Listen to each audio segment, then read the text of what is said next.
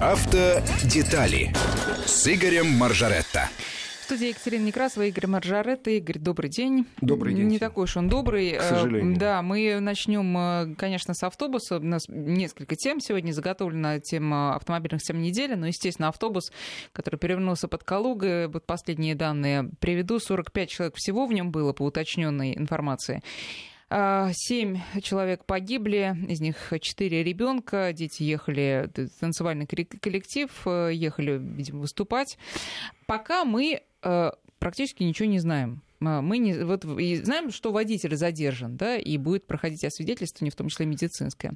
А, точнее, будет проходить медицинское освидетельствование и давать показания. А мы не знаем э, дорожные условия, знаем, что снег выпал. Ну, ну и что? Ну и что? В нашей стране ну это что? удивительно, что да, снег вот выпал именно. в да. феврале. Но э, мы не знаем, в каком состоянии водитель, какой у него опыт и так далее. Знаем одно только, что автобусу было 30 лет. Это тоже можно по-разному комментировать. Но Конечно. Вот, вот и, и я и хочу, чтобы э, вы прокомментировали все-таки 30 лет автобус. Значит, и что? И ничего. На самом деле э, это ни о чем ровным счетом не говорит. Э, Автобус может, за ним может прекрасно ухаживали, обслуживали его регулярно, как положено по регламенту, меняли э, изношенные детали на новые, и он может быть в прекрасном состоянии. У нас в авиации летают самолеты по 50 лет, если за ними соответствующим образом ухаживать, и никаких проблем нет. А бывает новые бьются. И, как всегда, у нас э, номер один – это человеческий фактор. Это 90% аварий у нас из-за человеческого фактора. Так что пока сложно говорить, что там с автобусом. Ну, наверное, следствие изучит э, тщательно, посмотрит, что там было, может, неисправно. Но, скорее всего, человеческий фактор — это, ну, к бабке не ходи. Я тут собирался и расскажу во второй части про путешествие в Тулу. Вот ехал я в Тулу ровно неделю назад. Была метель. И, в общем, по трассе можно было ехать. Нормально, но только не спеша что называется. Разрешенная скорость 110, но это не значит, что в такую погоду надо ехать 110. Поэтому я ехал там, условно говоря, 90, но пару раз меня какие-то безумные люди обгоняли, играя в шашечки. Это какие-то бессмертные люди они думают, что они бессмертны. Потому что в такую погоду надо ехать очень осторожно, надо держать дистанцию.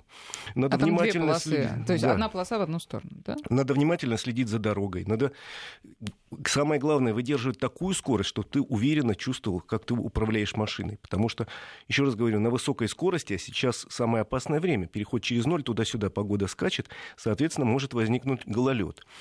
Раннее утро, воскресенье. Понятно, что дорогу, наверное, ночью с субботы на воскресенье никто не чистил. Если техника... А сегодня с утра еще снег выпал. Вот буквально да. за час до этого выпало достаточно много снега там. И я подозреваю, что это водитель, конечно, не рассчитал свои силы, отвлекся или еще что-то. Но дальше уже скажет следствие. Тут вот об одном моменте я сказал, что автобус в 30 лет это ничего страшного. Может, он вполне в приличном состоянии. Хотя во многих странах считается, что автобус более 10 лет служить не может. И в Европе во многих странах э, в приказном порядке автобусы десятилетние продают э, в малоразвитые страны. Одно время в Россию продавали. Теперь в России это запрещено, но и, соответственно, их продают куда-то в другие страны. Ну, тут а, два уголовных дела. Одно нарушение правил дорожного движения и эксплуатации транспортных средств. Второе оказание услуг, не отвечающих требованиям безопасности, а, повлекшее смерти. Так вот, а, вопрос, э, я читала еще, что кто-то из э, там, и полиции там, или э, да, из каких-то вот правоохранительных органов говорил о том, что не сопровождал машину патруль. А обязан сопровождать? Нет. Нет, значит, по... у нас есть очень детальные, строго написанные распоряжения правительства, постановление правительства по детским перевозкам.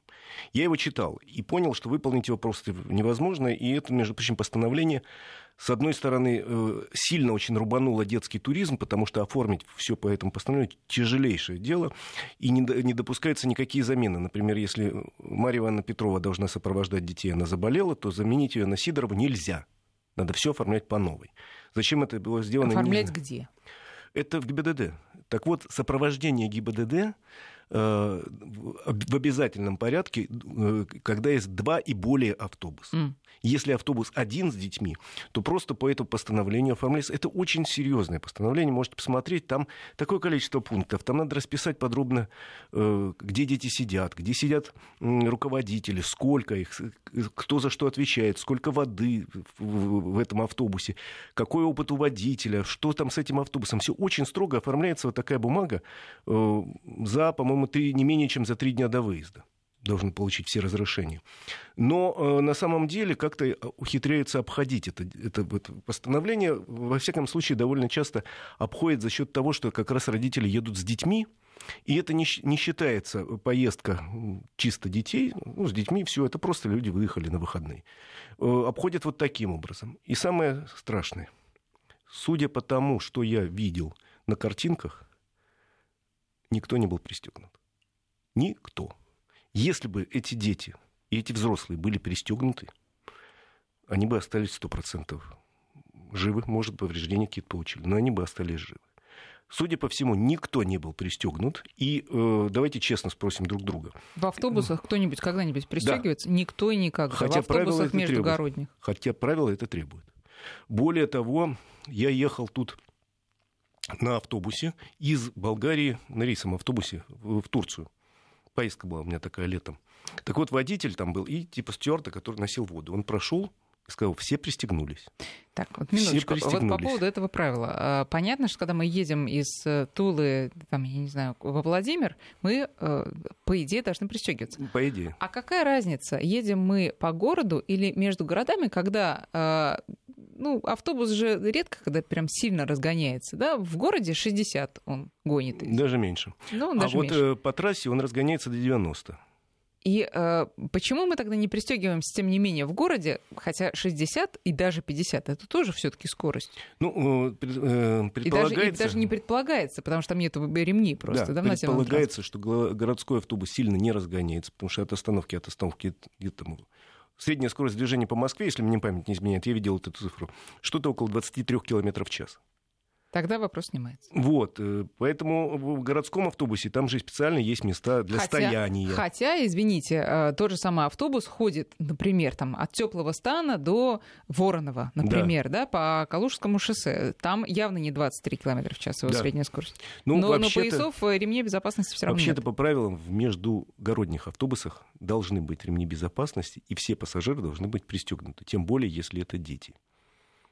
Вот еще раз говорю, если бы они были пристегнуты все, то у нас бы не было такого печального повода для разговора. Да, в любом случае, следствие должно разобраться, кто же виноват.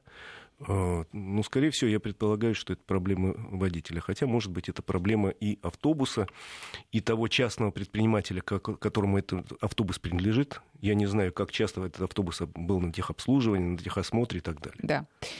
Ну, хорошо, сейчас перейдем к другой теме, которая тоже является такой а, а, аварийно емкой. А, вот одна из новостей недели о том, что новые перекрестки появятся, новый тип, точнее, кругового движения.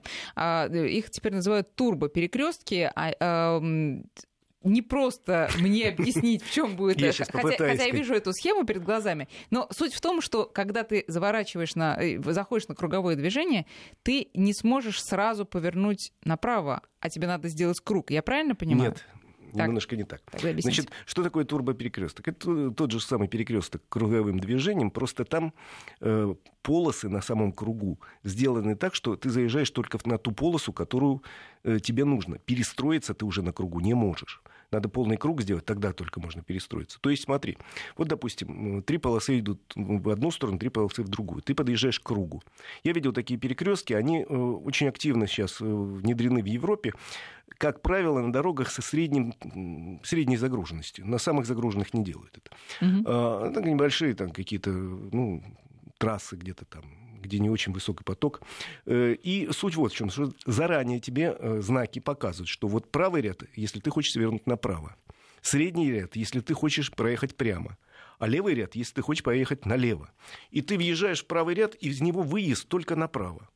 А из среднего ряда ты направо выехать не можешь. Как правило, у них в Европе это отделяют такими ну, невысокими бордюрчиками из кирпича. То, чтобы передумать не было уже никакого. Да, чтобы не метался ты по кругу из, из ряда в ряд и не создавал проблем. Да. Не было пересекающихся потоков. Это угу. самое страшное, когда есть пересекающиеся потоки. Ну, потому что на круге что мы делаем всегда? Мы останавливаемся, потому что мы поняли, что мы слева, а нам надо вообще направо. Значит, долго там топчемся, всем мешаем, перегораживаем да. просто поперек движения. И, дай бог, есть если без э, ЧП выезжаем оттуда? У нас пока будет в Москве такой один перекресток э, экспериментальный. Там бордюра не будет, но будут, э, называется по-моему, делиниаторы. Такие пластиковые палочки, mm. столбики пластиковые, которые даже если собьешь, ну ничего смертельного нет, ну, в общем, нежелательно. Mm-hmm. И э, самое главное требование к такому перекрестку, да, он быстрее движется, там все, все крутится лучше. Главное требование, заранее должна быть очень подробная информация. То есть, условно говоря, за 100 метров до этого перекрестка ты должен понять, что если я хочу прямо, то я должен ехать только в этом ряду. То есть знаки должны быть, соответственно, информирующие. Емкие должны быть знаки, да. чтобы разобраться. Может, продублированные два раза, там, условно говоря. Нет, ну, понятно, что люди, скорее всего, привыкнут, ну, не скорее всего, а да. точно к таким перекресткам, но, а, тем не менее, поначалу, я думаю, что разъяснения должны быть очень точными, и, друзья, следует все таки в интернете разобраться, потому что схем предостаточно на всех а, автомобильных сайтах. Посмотреть, а, скажу, что первый такой турбо-перекресток анонсирован уже в этом году на пересечении улиц Красного Маяка и Чертановской в Москве. Так что вот жители этих, это, это, этих, этого района, приготовьтесь. Неизвестно когда, но будет. Но будет, да. Ждем. Ну, в общем, это ничего такого принципиального. Главное разобраться. Один так. раз, и тогда все в порядке. Да. Игорь, еще одна тема — это платные выделенки. А, пока это еще более туманная перспектива, чем турбоперекрестки, но, тем не менее, о такой возможности Федеральное дорожное агентство думает, и вот тоже об этом на этой неделе были а, разговоры. Вопрос как это возможно? Левая полоса, значит, бесплатная, правая платная. Как это? Значит, попытаюсь объяснить. Есть такая практика. Я такую дорогу видел в Израиле. Есть у них подъезд к аэропорту. Там одна полоса платная а там три, допустим, бесплатные. Если ты очень спешишь, опаздываешь, то за денежки поедешь по скоростной полосе, что называется. Есть еще в каких-то других странах, не видел, не, не обращал внимания. Есть вообще практика, допустим, американская, у них в левую полосу можно заезжать только если ты везешь не менее двух пассажиров.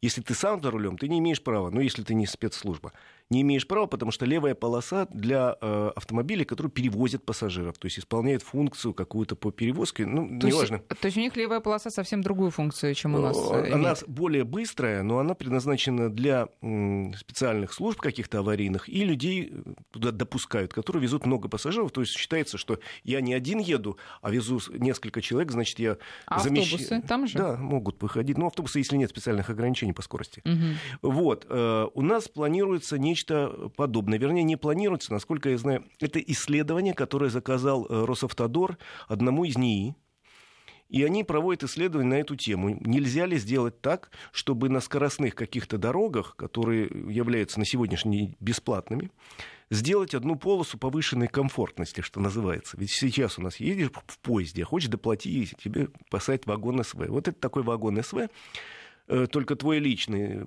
пожалуйста, доплати. Но тут есть два момента, насколько я понимаю. Еще раз говорю, в мире практику такую я знаю только на очень загруженных дорогах, ведущих к аэропортам. Угу.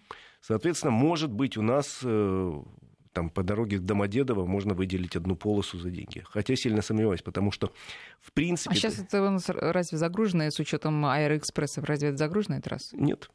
Так вот, еще раз говорю, во-первых, э, поскольку у нас нету таких суперзагруженных да. трасс, а где они суперзагруженные есть, там есть уже платный дублер. Вот как у нас сейчас есть платная дорога на Шереметьево, пожалуйста, хочешь быстро, заплатите там 100 или 200 рублей и вперед.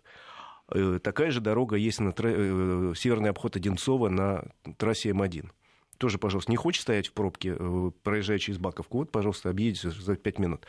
То есть самые загруженные дороги у нас уже имеют платные дублеры. А, где еще можно сделать платную полосу, я не знаю. Тут же еще одно из условий, что такая дорога должна иметь не менее трех полос в каждую сторону.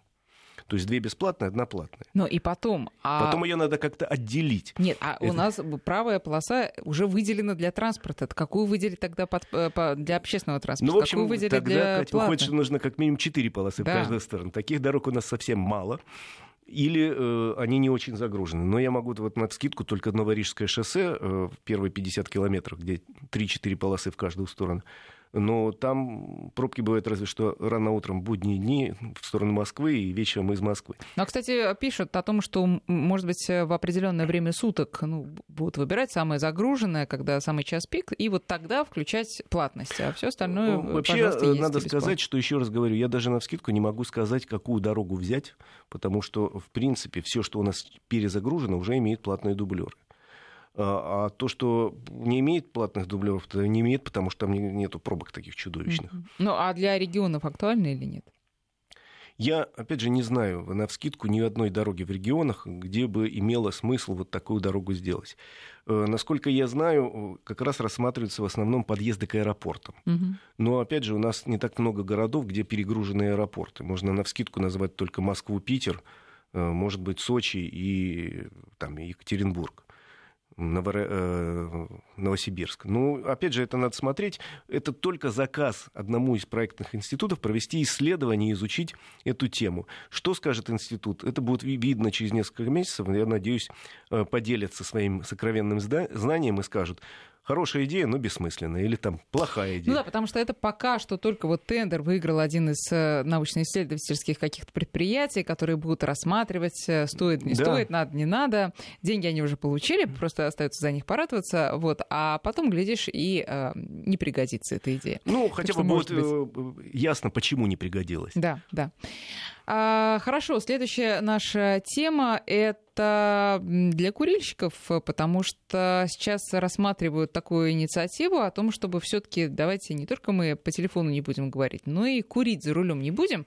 Вот, и это тоже в свете профилактики аварийности. Я, честно говоря, давно не видела, чтобы за рулем прямо сидя и находясь на скорости какой-то, кто-то курил.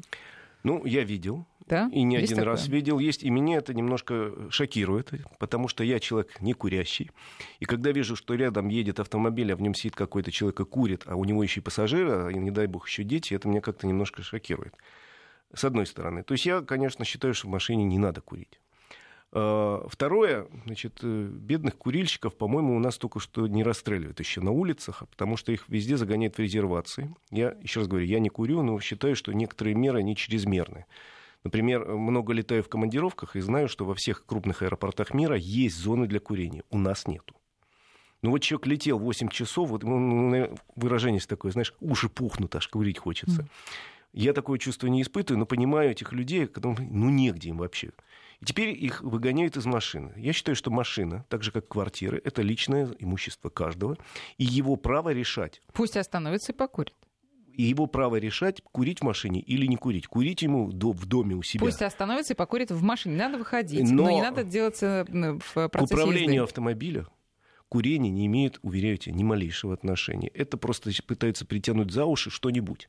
Куда страшнее, между прочим, если человек во время езды смотрит на навигатор. Это страшнее, его отвлекает, потому что когда он курит, он смотрит вперед, а когда он на навигатор он смотрит вниз. Поэтому еще раз говорю, так, если с этой точки зрения смотреть, тогда надо запретить в машине все. Смотреть на навигатор, смотреть на приборы, включать кондиционер. Это что, ты отвлекаешься? Разговаривать... И рука у тебя тянется. Да, разговаривать с соседом или с пассажиром нельзя. Слушать музыку, это что же отвлекает? В общем, надо все запретить тогда. Поэтому я считаю, что запрет такой притянут за уши. Но... Он не нужен. Секундочку. Э, вот я сейчас э, нашла эту э, информацию. Выступил с этой инициативой Дмитрий Свищев, член Комитета Госдумы по физкультуре. И он сказал, ладно, там сидят, затяжку сделай, дальше себе за руль хватайся. Но они же достают зажигалку, сигареты ищут в кармане, пока прикурят, пока положат. И это все на ходу. Ну, во-первых, сигареты, я так понимаю, что не обязательно держать в кармане, можно держать вот тут рядышком. Э, зажигалку тоже не обязательно доставать, для этого в машине есть прикуриватель, ну и так далее. Я еще раз говорю, что плохо курить в машине, с моей точки зрения, это плохо. Но запрещать я не вижу нужды. Тут скорее нужна пропаганда. Обрати внимание, если раньше считалось нормальным, что все курили в машине, теперь это уже нонсенс.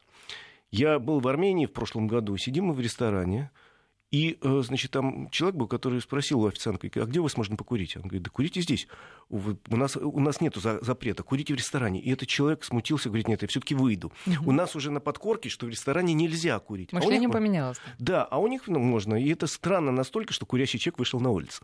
Молодец. Вот, так э, Работают думаю... все-таки наши э, законы, вот они проросли уже в наш мозг. Так что тут все-таки пропаганда важнее, и э, заметь, уже не, не увидишь в кино, например, в современном, ни в одном, ни в российском, ни в зарубежном, э, чтобы там водитель, условно говоря, курил в машине. А я тут как включаю телевизор, какой-то идет наш старый фильм, ну, условно говоря, 80-х, 90-х годов, и там едет человек в машине, с ним рядом его ребенок, он ему что-то объясняет и курит. И это смотрится так дико В общем, уже... Ну, это смотрится мило, я бы сказала. Это все таки такая ностальгия по старым э, свободолюбивым временам. А вот э, тут пишут по поводу выделенок, что в Англии, не только в Америке, еще в Англии есть тоже выделенные полосы для машин с количеством пассажиров более двух. А, так, по поводу э, курильщиков теперь посыпались сообщения, кому жена меш... э, запрещает курить, никакой ГИБДД не нужно, жена есть для этого.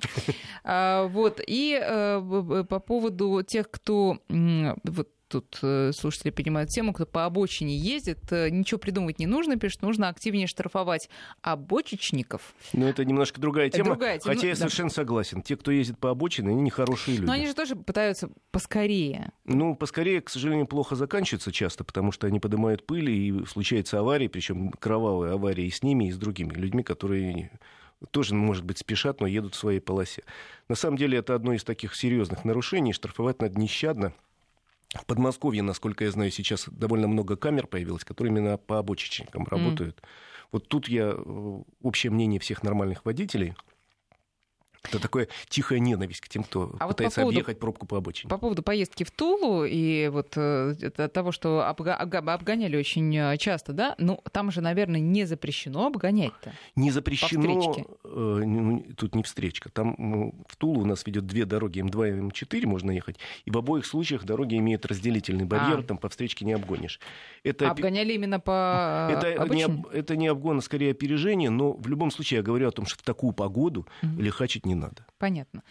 Сейчас, друзья, мы делаем перерыв на новости середины часа, потом вернемся к разговору. Вы можете задавать э, Игорю Маржарет свои вопросы на наш смс-портал. Присылайте номер 5533 в начале сообщения слова «Вести». И WhatsApp и Viber к вашим услугам 8903 170 6363. Автодетали с Игорем Маржаретто.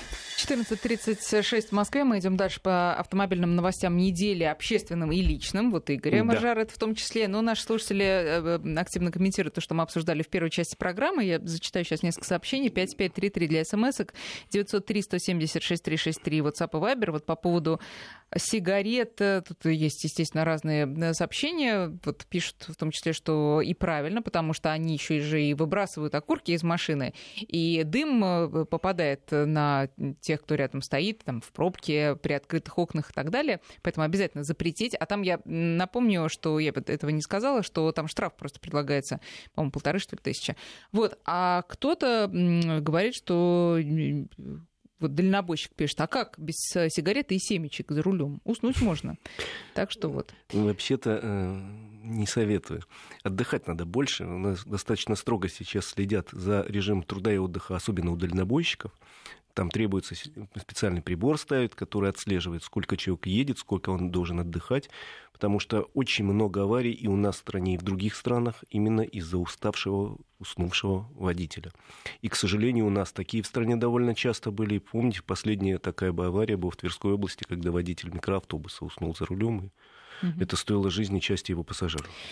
Да, и вот теперь по поводу выделенных платных полос дополняют э, э, по поводу э, опыта США. Там такие полосы включают в час пик, платишь порядка 5 долларов или бесплатно, если более двух пассажиров. Ну, правда, непонятно, а как камера, что видит, пассажир есть или нет в машине. Наверное, видят. А, Много ездил в Техасе по таким полосам. В основном они э, на больших или кольцевых магистралях, отделены бетонным ограждением со шлагбаумом. Единственный недостаток — выезд с этой полосы только по ее окончании, а это порой значительно дальше, чем тебе нужно. Нечего и не- Вот. тогда заезжать на нее. Да. А, Ну что, теперь э, история про поездку в Тулу. Да, я хотел просто э, сказать, ну, день сегодня у нас такой не очень, но, в общем, выходные, и э, я с большим удовольствием по выходным пытаюсь выехать куда-нибудь из Москвы, тем более, что у нас есть что посмотреть, э, и с большим удовольствием с детьми путешествую. Такое путешествие у меня было в прошлые выходные. С детьми мы ездили в Тулу, без своего самовара. Э, Значит, э, замечательный город, я туда не первый раз езжу, очень мне нравится, очень тихий, очень приятный, дружелюбный, очень приятный, реально, с очень неплохой последнее время инфраструктурой. Мы с приятелем по поводу Тулы разговорились, он говорит, ну че, Тула гордится тем, что она оружие больше всего в мире делает. Я Или говорю, «Ты- пряниками, или самоварами. а я говорю, и то, и другое, и третье. А в-четвертых, в Туле за последние годы сделали очень э, большую вещь и хорошую. В Туле огромное количество маленьких отелей. Не знаю, частных, не частных, маленьких и, в общем, вполне с доступными ценами, хорошего качества, не составляет труда в любой выходной снять номер. Стоит это совсем небольших денег. Я говорю, ну, по карману сами решайте, кому что больше нравится. Э, и можно вот, вот так поехать на два дня. Сама Тула интересная. И вокруг Тулы очень интересно. Но я уж не буду говорить про Ясную Поляну, где я был не один раз. Это, в общем, совершенно замечательное место. Это место, где Лев Толстой написал все свои самые главные романы, включая «Войну и мир», где э, он воспитывал своих детей, и не только своих, потому что он школу для сельских детей построил, там преподавал. Чудесное место, а рядом есть Козлова Засека, это станция э, ближайшей железной дороге, куда, собственно, семейство ездило, когда надо было в Москву добраться. К ним приезжали гости, тоже они их встречали. И э, эта станция описана в, собственно, в Анне Каренине, как то место, где Анна бросилась под паровоз. Это как раз... В свое время я ездила на автобусе туда, это было довольно давно, и поэтому я не помню, сколько часов добираться. Значит, до Тулы 160 километров. Туда ведут два очень хороших шоссе, М2 Крым и М4 Дон. Э, Тула примерно посередине между этими шоссе, поэтому какую бы вы дорогу ни выбрали, они хорошие. Обе федеральные дороги, но М4 Дон платная. Она лучше по качеству. Проезд до Тулы, если вы платите наличными деньгами, обойдется в 110 рублей. Это не так страшно за э, Совсем. возможность проехать по роскошной дороге. Но Роскошная, надо, да? Да, но надо сказать, что М2, по которой я возвращался, туда поплотно ехал, просто для себя посмотрел, М2 тоже в очень хорошем состоянии, освещение. Там, правда, в двух местах еще идут ремонты недалеко от Тулы, и придется сбросить скорость. А так, те же самые разрешенные 110 км в час. Главное, погода сейчас такая сложная, переходы через ноль туда-сюда, может возникнуть гололед, эти дороги чистят, чистят, но есть норматив, и нельзя вот сразу вот махнул волшебной палочкой, и снег вещи исчез с дороги. Вот я ездил как раз самый снегопад и видел, их чистят дороги, но снег падает быстрее, чем чистят. Поэтому разгоняться не надо, надо учитывать свои силы, свой опыт, свой автомобиль и э, учитывать, что рядом с тобой может ехать в параллельном автомобиле э, человек с меньшим опытом или человек со странностями поведениями, потому что, еще раз говорю, пока туда ехал сильный снегопад, несколько раз меня раза два обгоняли какие-то странные люди. Странные, потому что, ну, метет, видимость плохая, там метров триста видимость. Э, дорога неизвестно, что под этим снегом. Чего ты несешься 130 километров, подрезая всех? Ну, в общем, есть люди странные среди наших водителей. Э, что посмотреть в Туле? Э, про Ясную Поляну сказал. В Туле очень интересный музей оружия. Я других таких не знаю. Он новый, он построен в форме шлема, четыре этажа, интересные экспозиции, очень много интерактива. Можно как бы поучаствовать, посмотреть. Там оружие только тульское? Нет, или всякое? всякое. Там история оружия вообще, и тульского в частности. Там есть для любителей пострелять тир, где можно из любого оружия пострелять. Там для э, любителей, вот у меня девочка пошла и посидела на занятии по инкрустации по дереву. То есть ложе оружия там можно инкрустировать. Вот он такой курс местных ремесел. Нет, очень любопытно. Э, музей оружия. Потом в Туле есть музей, э, собственно, самовара. Самовар-то есть несколько, э, ну, есть один музей пряника, и есть несколько таких студий, э, в том числе на территории Кремля, кстати, сам по себе Кремль очень красивый.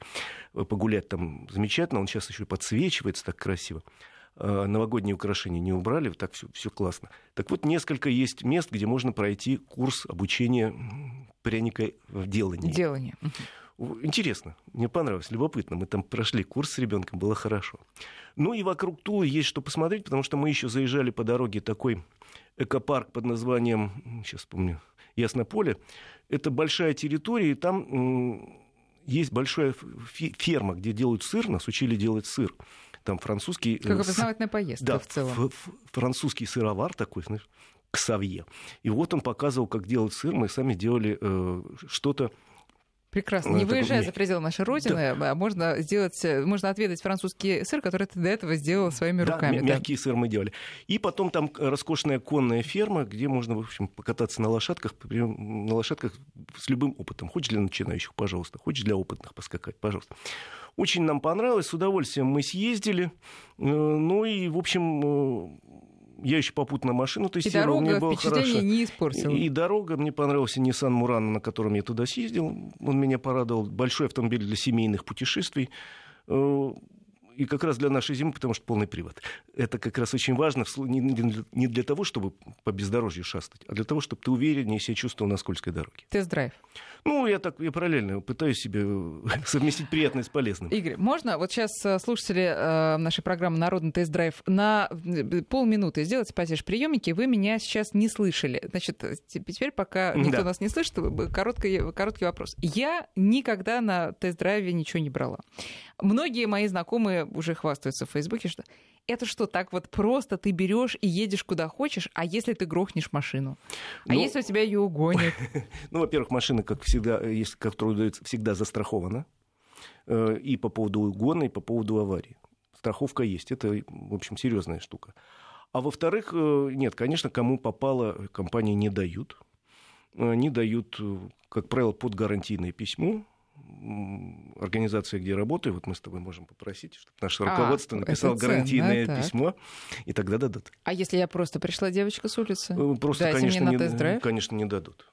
Ну, конечно, ну, понимаете, вот я э, компания автомобильная, я произвожу машины, она стоит там 2-3 миллиона и приходит э, девочка, пусть такая красивая, как ты, с сияющими да, глазами, да, но, э, но все равно, э, знаешь, все-таки 3 миллиона. Красивые глаза это замечательно, но 3 миллиона это 3 миллиона. На самом деле это то есть должны быть какие-то там гарантии Конечно и какой-то бэкграунд за тобой? Конечно да, же, потому что это все-таки, ну, это, это в любой отрасли, это не только в автомобильной. Это вот э, ну, люди, которые, например, занимаются тестом, там, условно говоря, бытовой техники, там, телефонов. Есть такая профессия, тестировать телефоны. Ну, почему бы и нет? Вот берут, тестировать навигатор. Да мало ли что. Ну, я автомобильный журналист, я отвечаю за свои слова, и поскольку мне компании доверяют, считаю, что я объективен, я не буду просто так хвалить кого-то. Если там есть недостатки, то я честно скажу. объективен, они правы. Андрей Стул благодарит за хорошие отзывы о нашем городе. Да, Прям, прекрасный город. Да, захотелось поехать, благо недалеко, там сколько, меньше трех часов. Да, два, ну что, два часа, два часа наверное, и да. вы в Туле. Да. И погружаетесь совершенно... Ну, я, зима — это зима, летом там еще лучше. Там несколько парков есть в городе, очень приятных для прогулок. Еще раз говорю, вокруг Тулы масса мест, которые можно посетить. В первую очередь советую я обязательно Ясную Поляну, конечно. Да, конечно. Вот, так а, что... вот по поводу теперь дальних дорог. А, тут еще одно предложение интересное на неделе прозвучало, чтобы заброшенные посты ГИБДД угу. ДПС, точнее говоря, да, переделаться для площадки э, для водителей, под, под, площадки для отдыха водителей. Я уж не знаю, что там, кафе будут устраивать, или это просто площадка, где машина может э, рядом там, припарковаться, а водитель пойдет вот в этот заброшенный домик и там, я не знаю, что, что он там сделает, покурит или, или поест. Да, сделает зарядку. Вот. Насколько это вообще перспективная идея? Э, вообще, надо сказать, вернуться чуть назад, была такая тенденция, эти посты ДПС строили по всей стране, их настроили 10 тысяч, по-моему, если такой цифру видеть. А потом сказали, нет, посты ДПС не нужны, нету такого количества полицейских, чтобы там их держать, давайте камеры везде повесим. Вместо 10 тысяч постов повесили угу. 15 тысяч камер. Да. И э, вот эти посты, они оказались никому не нужными. Где их можно было, их продали или сдали в аренду. Если обратишь внимание, будешь проезжать по какой-нибудь серьезных федеральных трасс, во многих бывших постах теперь расположены там кафе, где-то, я знаю, шиномонтаж, там мастерские вообще какие-то по ремонту техники, еще что-то. Э, ну, а часть постов, видимо, не, не смогли пристроить, и теперь предлагают из них э, сделать место отдыха. Ну, если там есть большая площадка, где могут стать автомобили, почему бы и нет? Может быть, имеет право на существование. Хотя сейчас, скорее, места для отдыха формируются на федеральных трассах России. Это такая не тенденция, даже а государственная программа. Э, формируется система э, МФЗ, многофункциональных зон. Угу.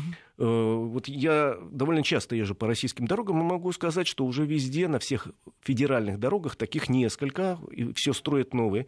Как правило, якорь на этой зоне – это какая-то АЗС, и, соответственно, эта компания, владеющая АЗС, она выкупает или арендует землю вокруг и ставит магазин, ставит там ресторан, ставит и в каких-то случаях, вот довольно много, особенно из по трассе Дон на юг едешь, там мотели на этой же территории. Вот ты сказала про, про там спортом заняться. Я знаю, вот, например, на Питер, на трассе М11 останавливался сам как-то. Там такая зона, и там есть детская площадка, и стоят для взрослых турники и всякие mm-hmm, вот такие штуки. Да.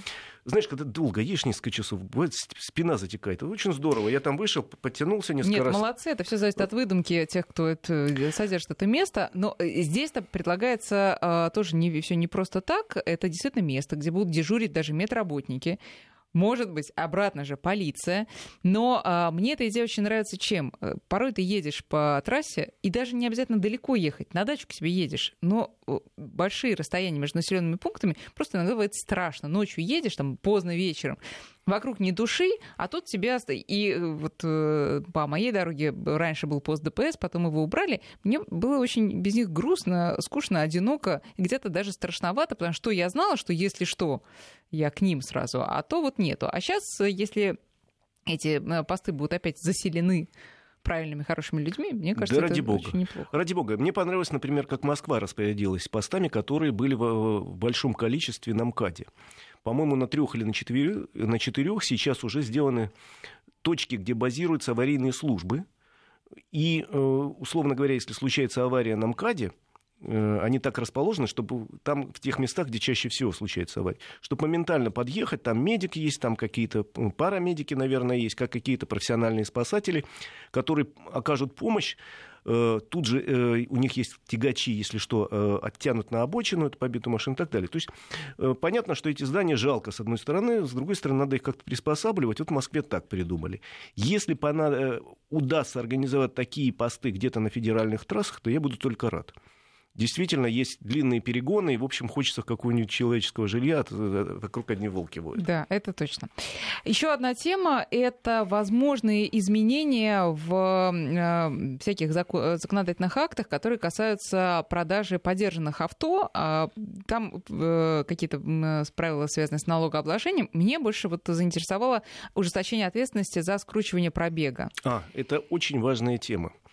Кать, очень важная тема. Дело в том, что у нас по разным оценкам на вторичном рынке, а он у нас огромный. Вторичный рынок, он в четыре раза почти больше, чем основной. Рынок новых машин в прошлом году миллион восемьсот, рынок подержанных машин э, продано за год пять с половиной миллионов. Там ходят очень серьезные деньги. И там, к сожалению... Что Это называется... сейчас э, единицы были машины? Да, 5,5 да. миллиона машин. Да. Там, к сожалению, Бог знает, что творится. Да. Значит, по подсчетам, например, РУАТ, это Российская ассоциация автомобильных дилеров, примерно у каждого третьего автомобиля скручен пробег. Еще часть автомобилей, цифры неизвестны, но довольно большая часть, это автомобили с, каким, с какой-то криминальной историей. То есть не растаможили, да. перебили номера. Есть еще э, автомобили, Залог, которые... в залоге, да, да. в залоге у банка и так да. далее. То есть там, конечно, что происходит на вторичном рынке, это очень серьезно, и с этим надо разбираться. И у нас несколько раз за последние годы возникала идея, давайте типа запретим продавать напрямую автомобили, а разрешим их продавать только через какие-то Дилеров. уполномоченные органы. Которые все проверят. Э, значит, Минпромторг, насколько я помню, носился с идеей создания каких-то региональных аукционов под крышей государства, где вот как в Японии и в Штатах все продавать машины. Ну, в Японии я не видел аукциона, а вот в Штатах видел. Ну, там же это не единственное. Там хочешь через аукцион, хочешь сам продавай. Uh-huh. В Японии якобы все через аукционы. Но, во-первых, они к этой системе шли десятилетиями. Во-вторых, менталитет, извините, японцев законопослушных и русских несколько отличается. Чуть-чуть так немножечко, да. Поэтому, еще раз говорю, э, идея мне таких э, каких-то уполномоченных органов, через которые надо продавать машины, не нравится. И я разговаривал с одним из депутатов Государственной Думы, который как раз в Госдуме эту тему ведет. И он сказал, я буду стоять до конца, но этого не пробью. Почему и, не нравится? Не нравится, потому что право конституционного человека. Я хочу вот продать тебе машину. Зачем нам посредник? Нет. Нам кузнец не нужен. Но, но пусть будет кузнец как один из вариантов. Э, как один из вариантов он и сейчас есть. В принципе, я считал и считаю, если вы ищете подержанный автомобиль, лучше это сделать безопаснее. Поискать у дилера. Официально сейчас все абсолютно дилеры занимаются автомобилями с пробегом, угу. и они дают гарантию, как правило, на техническое состояние, на юридическую чистоту и так далее. Либо есть крупные компании и в Москве, и в крупных российских городах, которые занимаются исключительно подержанными автомобилями, имеют большие площадки, какие-то большие здания, где выставлены эти автомобили, там можно пойти. Потому что есть гарантия хоть какая-то. Если вы покупаете у неизвестного Васи на улицу, это вы действуйте на свой страх и риск. И, конечно же, надо дополнить статью мошенничества в Уголовном кодексе, по примеру Германии, по примеру Штатов, дополнить, дополнить статьей об обмане покупателя путем скручивания там, пробега, или когда тебе предлагают автомобиль, э, очень часто бывает. С плохой историей. Новый, сияет, Ага. как вот пасхальное яичко. Да. А потом человек садится там, и через два дня он под ним развалится, выясняется, что у него пробег был там 500 тысяч километров, он работал в такси круглыми сутками. Да, вот как недавно было с Ягуаром. Я не уверена, что он был, э, он работал э, как машина такси, но вот была история, когда человек купил недавно вроде как более-менее новый, а потом оказалось, что более-менее старый. А, По поводу скрутки. а, Можно ли как-то понять все-таки с помощью специалистов, что скручены номера? Вот, например, я купила в свое время, когда машину, у своей э, близкой знакомой, которой я, естественно, на 100% доверяю, а она ее купила а, в Америке, ей перегнали. А, И на спидометре, э, точнее, на этом самом, как он называется? Одометр. Мгм. На одометре стояло 500 миль. Слушайте. Ну, э, Игорь, ну ну, почему? ну, Ну почему смех? Ну правда, 500 Ну, не миль. бывает Ну такое. честно.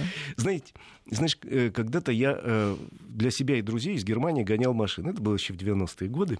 И в конкретном городе у меня уже были знакомые, я приезжал. Я не, не, не для перепродажи этим занимался, а для удовольствия. А, И всегда мне приводили пример. Вот, вот смотри, вот появлялись какие-то люди и говорили, вот на этом автомобиле ездила монашка.